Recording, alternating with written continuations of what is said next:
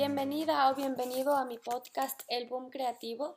Yo soy Nisi Ponce y soy tu host y en este episodio vamos a hablar sobre el poder de las imágenes y cómo una sola imagen transformó mi vida y me direccionó a tener la carrera que tengo y a ser la persona que soy hoy.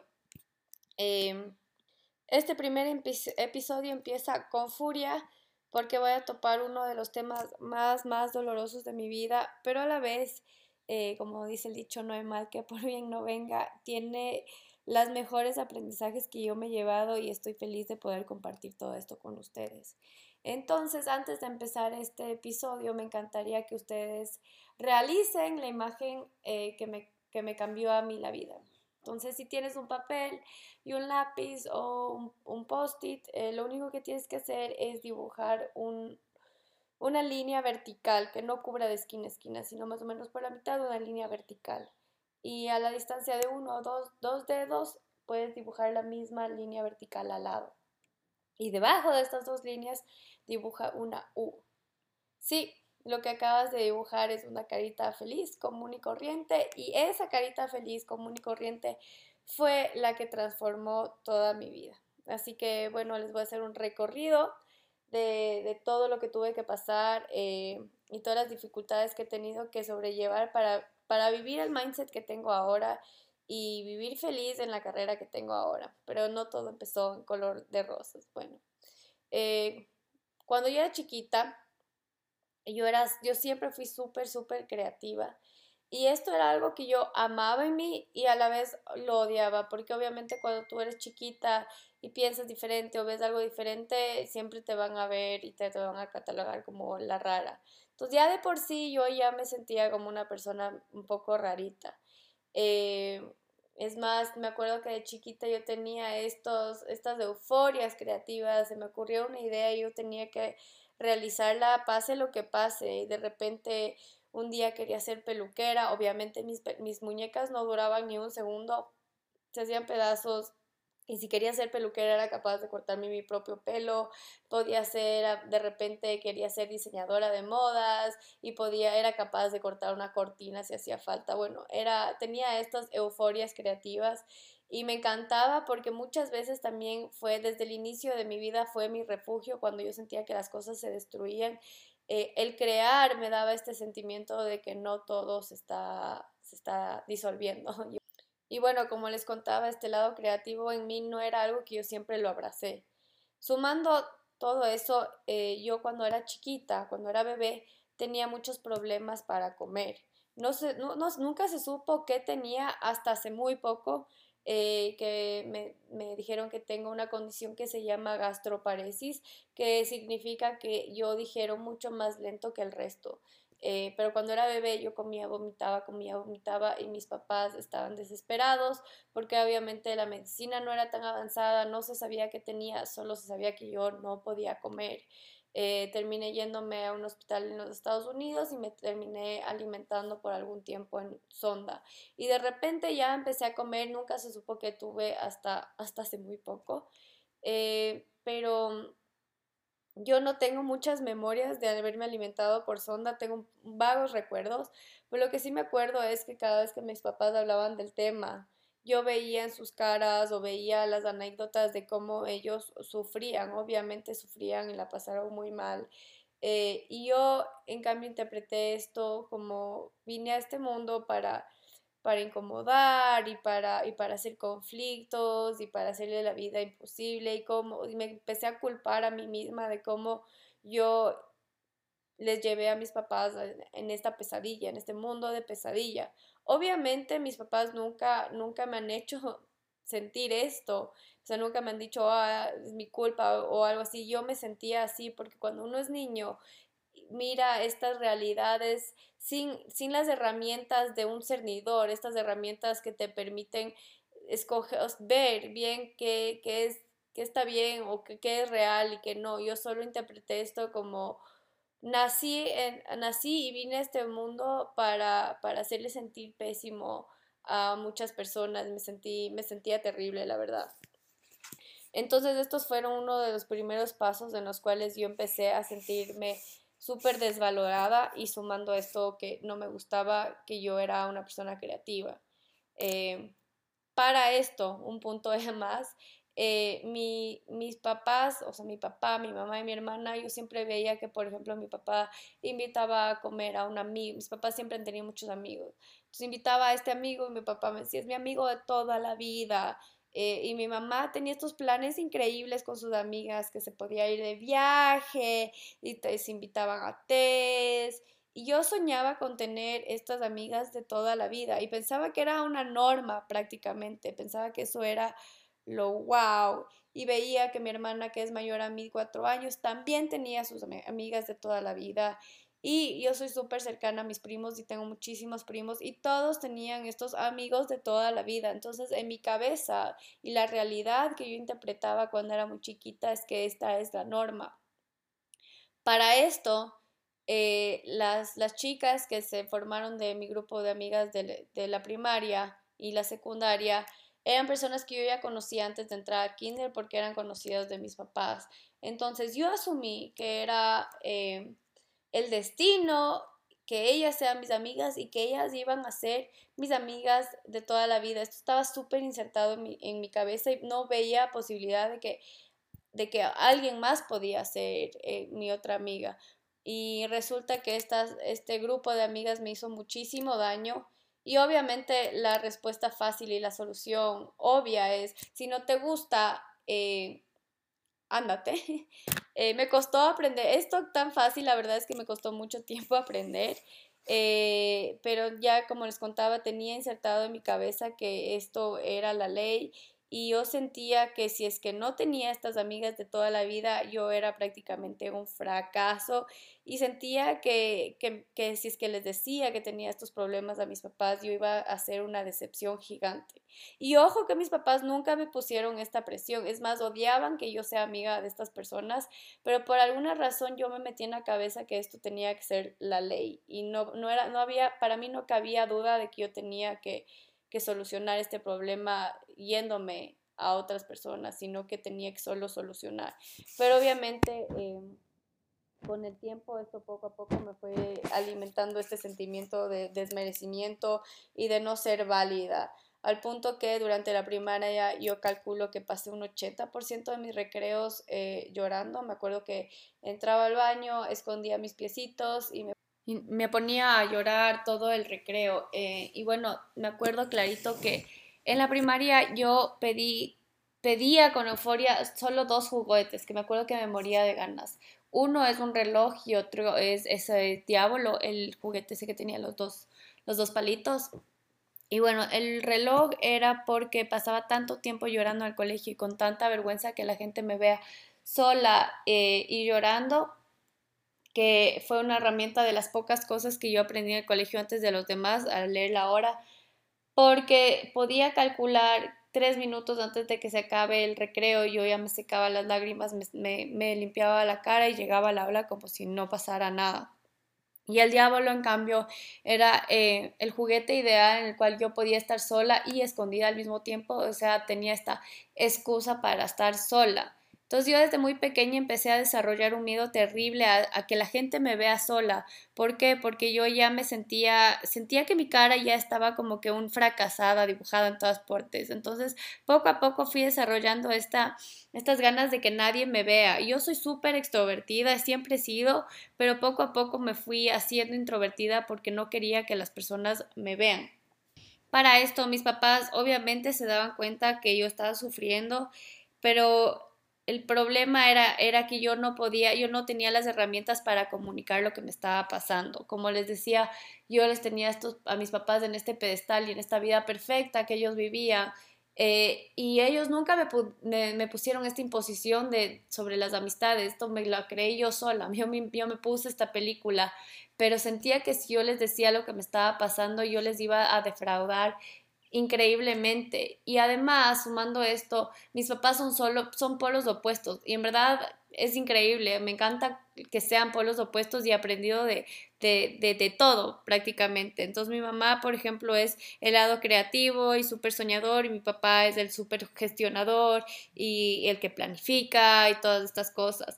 Entonces, por un lado, mi mamá sí, sí y da incentiva la comunicación. Mi mamá me pasaba preguntando muchas veces qué sentía, que le comunique. Obviamente se da cuenta. Mi papá por el otro lado es más old school y esto de comunicar sentimientos es medio sketchy, eh, hablar sobre los dolores, es, era difícil para mí comunicar eso. Entonces también tenía en mi mente grabado esto de decir que algo me duele es, es demostrar debilidad y por otro lado decirles a mis papás que no tengo estos amigos de toda la vida, que ojo, no me pusieron esta imposición.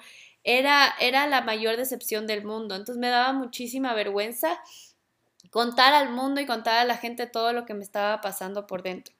Y bueno, llegué a la secundaria y seguía con este grupo de amigos. Ya no se me corrían de, en los recreos, yay, como llegaron a una semi-madurez en las cuales no te puedes correr de alguien en los recreos en la secundaria, pero el rechazo se fue escalando a otras formas. Y, bueno, ya estando años de años sintiendo este desmerecimiento y este desvalor, poco a poco mi autoestima se fue yendo al piso, obviamente, y, llegó a tal punto que ya empecé a, desconectarme de mí misma. Cada vez escalaba más este sentimiento que no quería que la gente me vea sola, este sentimiento que me quería esconder.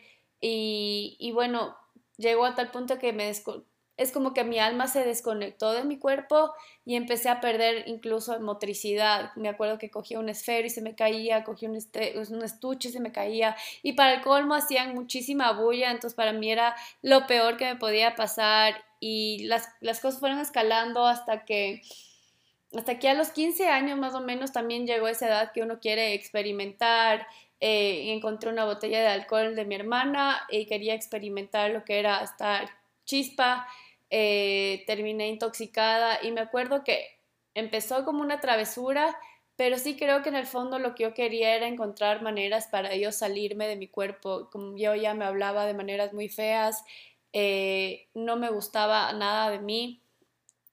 Y poco a poco, siempre, siempre, siempre he sido muy alegre, incluso en esta época que ha sido muy dura para mí, demostraba alegría, pero por adentro tenía demasiado sufrimiento y poco a poco incluso esa alegría se me fue chupando. Me acuerdo que yo, yo salía a, a otros lugares cuando chiquita me iba a campamentos de verano y, y, podía tener una vida social, si era hábil socialmente, pero llegaba al colegio y como que todo se me, se me escurría. Em, pero sí hubo momentos de felicidad entre todo esto, en momentos en los cuales yo me agarraba y, y como que podía sobrevivir. Entonces eran dos. Eh, uno era mis primos, mi mente desarrolló esta, esta, esta herramienta de sobrevivencia al cual separé dos mundos y un mundo era mis primos y otro mundo era la pesadilla que era para mí el colegio. Entonces con mis primos era más fácil porque la validación que uno tenía era si es que te atrevías a hacer ciertas cosas, digamos, ellos vivían en el campo, yo también tenía una casa al lado de ellos en el campo. Si podías eh, hacer estos saltos en bici, ya eras una crack, si podías hacer esto, esto y el otro.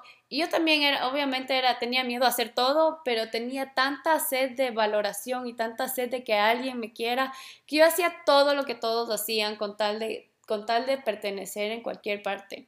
Pero obviamente llegaba la primaria, incluso la secundaria, que ya me volví súper tímida con, los hombres y ya no podía tener estos juegos. Entonces yo vivía esta otra vida separada en la cual yo ya era más callada y, trataba de imitar todo lo que hacían. Si es que alguien decía esto es chévere, yo lo hacía y tenía esta sed constante de, de ser aprobada haciendo todo lo que todos los demás hacían. Que bueno, sí creo que es un poco normal eso en las personas adolescentes, pero en mi caso era una sed que ya era muy grande. Y por otro lado, eh, gracias al universo, a lo que sea, yo fui siempre eh, súper deportista. Entonces, eh, pertenecí a, hacia atletismo cuando era chiquita y luego pertenecí a mi equipo de fútbol. Y en eso también no se paraba tanto, pero ya era una parte en la cual yo me decía a mí misma, yo todos los días me despertaba y decía, no quiero ir al colegio yo veía en la televisión y otras personas que a nadie le gustaba ir al colegio, entonces nunca supe que para mí era mucho más pesadilla de lo normal. Pero sí me acuerdo que pensaba, ok, puedo aguantarme todo este día y luego me quedo extracurriculares y algo se va a balancear. Pero aún así mi autoestima estaba ya en el piso y, mis niveles de amor propio ya llegaron a, a nulos Eh, yo ya no tenía personalidad alguna. Me acuerdo que este grupo de amigas se basaba en estas reglas de vístete así, habla asado, eh, baila cocinado, tienes que hacer esto, tienes que hacer el otro. Y si es que tú fallabas en algo, otra vez era como que, ay, eres lo peor que hay. Entonces yo pasaba, imagínense, desde, desde mis seis años hasta los 15, sintiendo todas estas dosis de, de, desmerecimiento que a los 15 años ya llegué a sufrir una depresión, ya llegué a no amarme para nada a mí misma y se me chupó por completo toda mi alegría.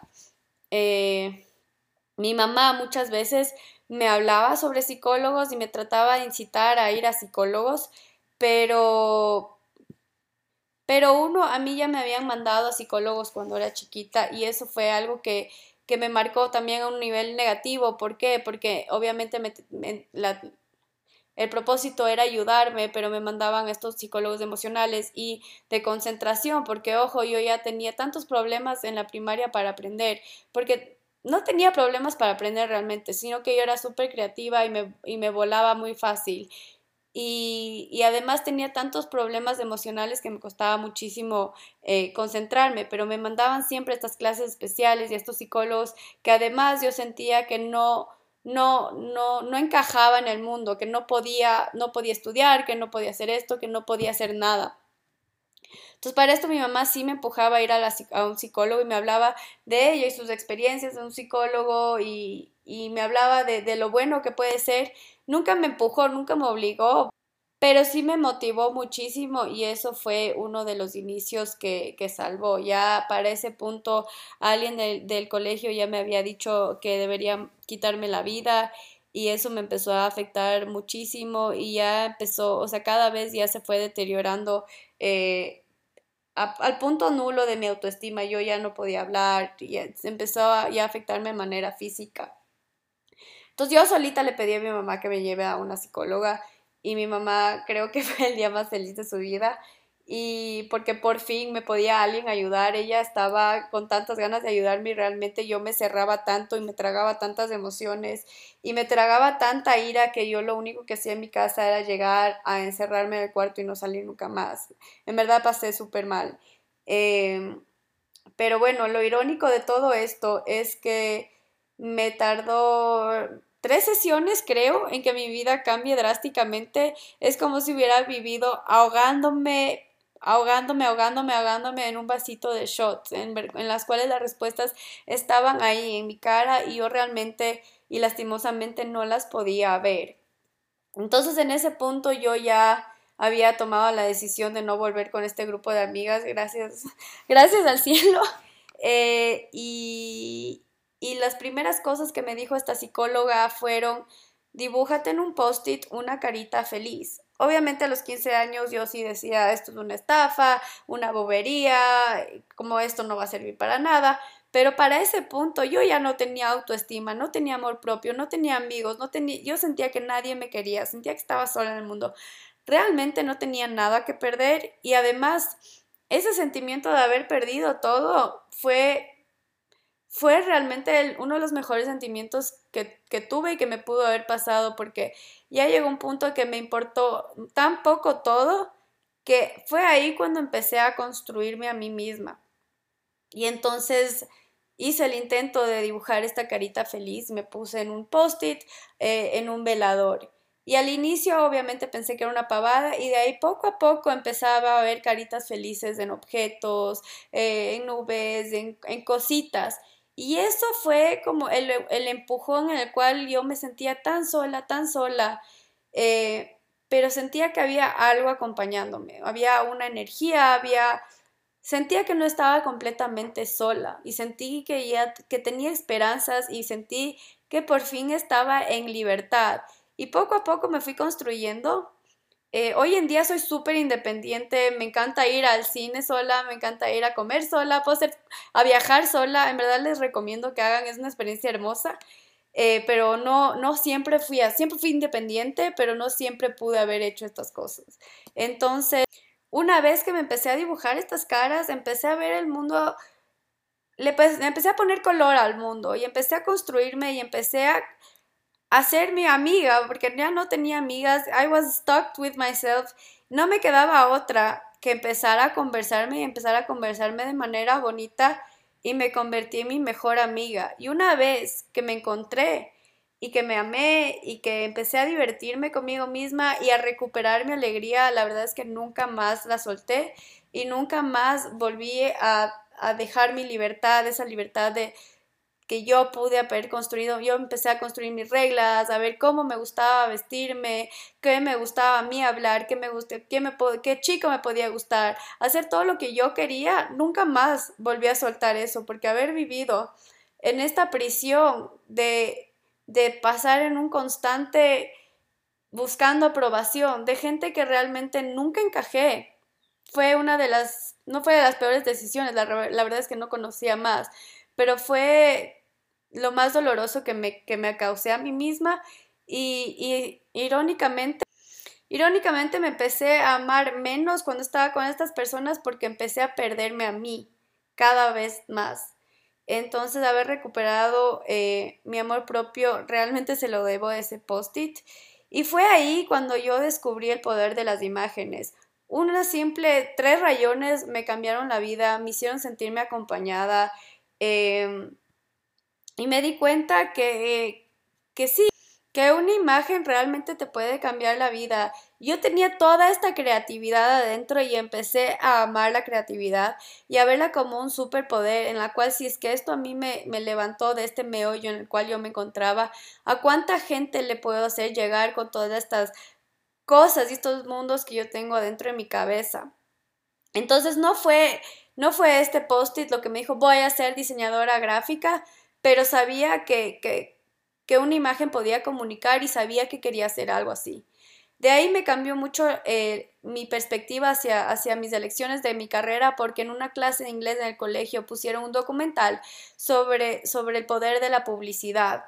Y me acuerdo, no me acuerdo todo, pero me acuerdo que habían marcas como Sprite, por ejemplo, que hacían campañas BTL e invitaban a gente de hip hop y a gente del mundo urbano, como hace hoy en día eh, Monster, digamos, o, Red Bull y, y, empezó a generar, esta marca empezó a generar comunidades y este sentimiento de pertenencia a las personas.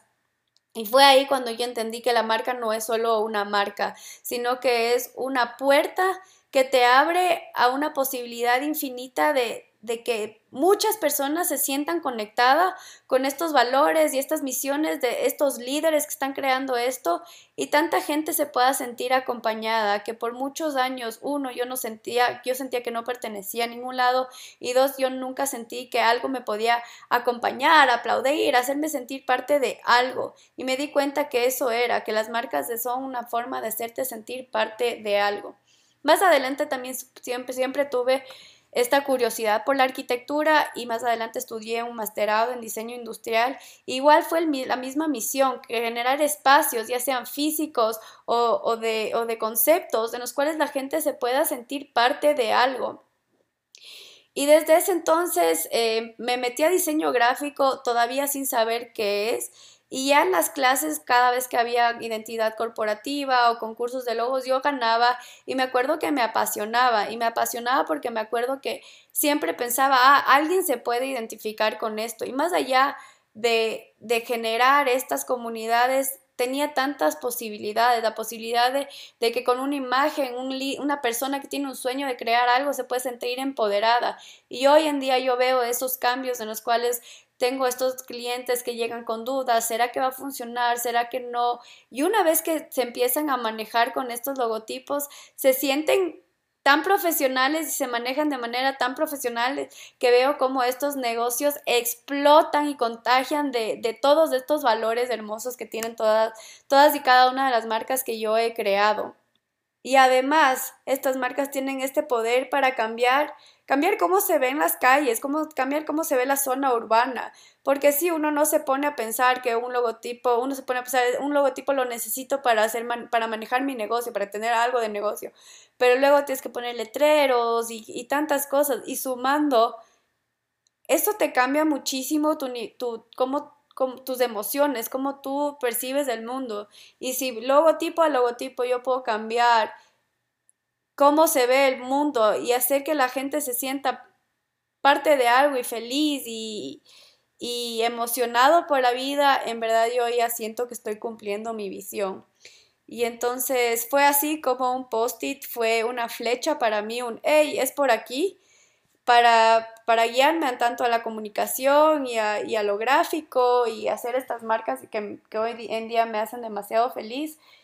Y más allá de eso fue una alerta en que me diga, oye, abrázate, no estás sola, nunca vas a estar sola. Eh, y aprender a amarme. Y si es que alguien está dejando su, su, autenticidad por un trabajo, por una persona, por algo, no lo hagan, porque el rato que yo empecé a conocerme mi vida, mi vida se puso con muchísimo color. Eh, y fue, fue justamente por haberme abandonado que sufrí muchísimo. Entonces, esas fueron las, las lecciones que aprendí y espero que les haya servido, que les sirva en algún punto eh, todo esto que yo viví y cómo llegué a la carrera que, que llegué. Y eso es todo por este episodio. Les mando un abrazo enorme.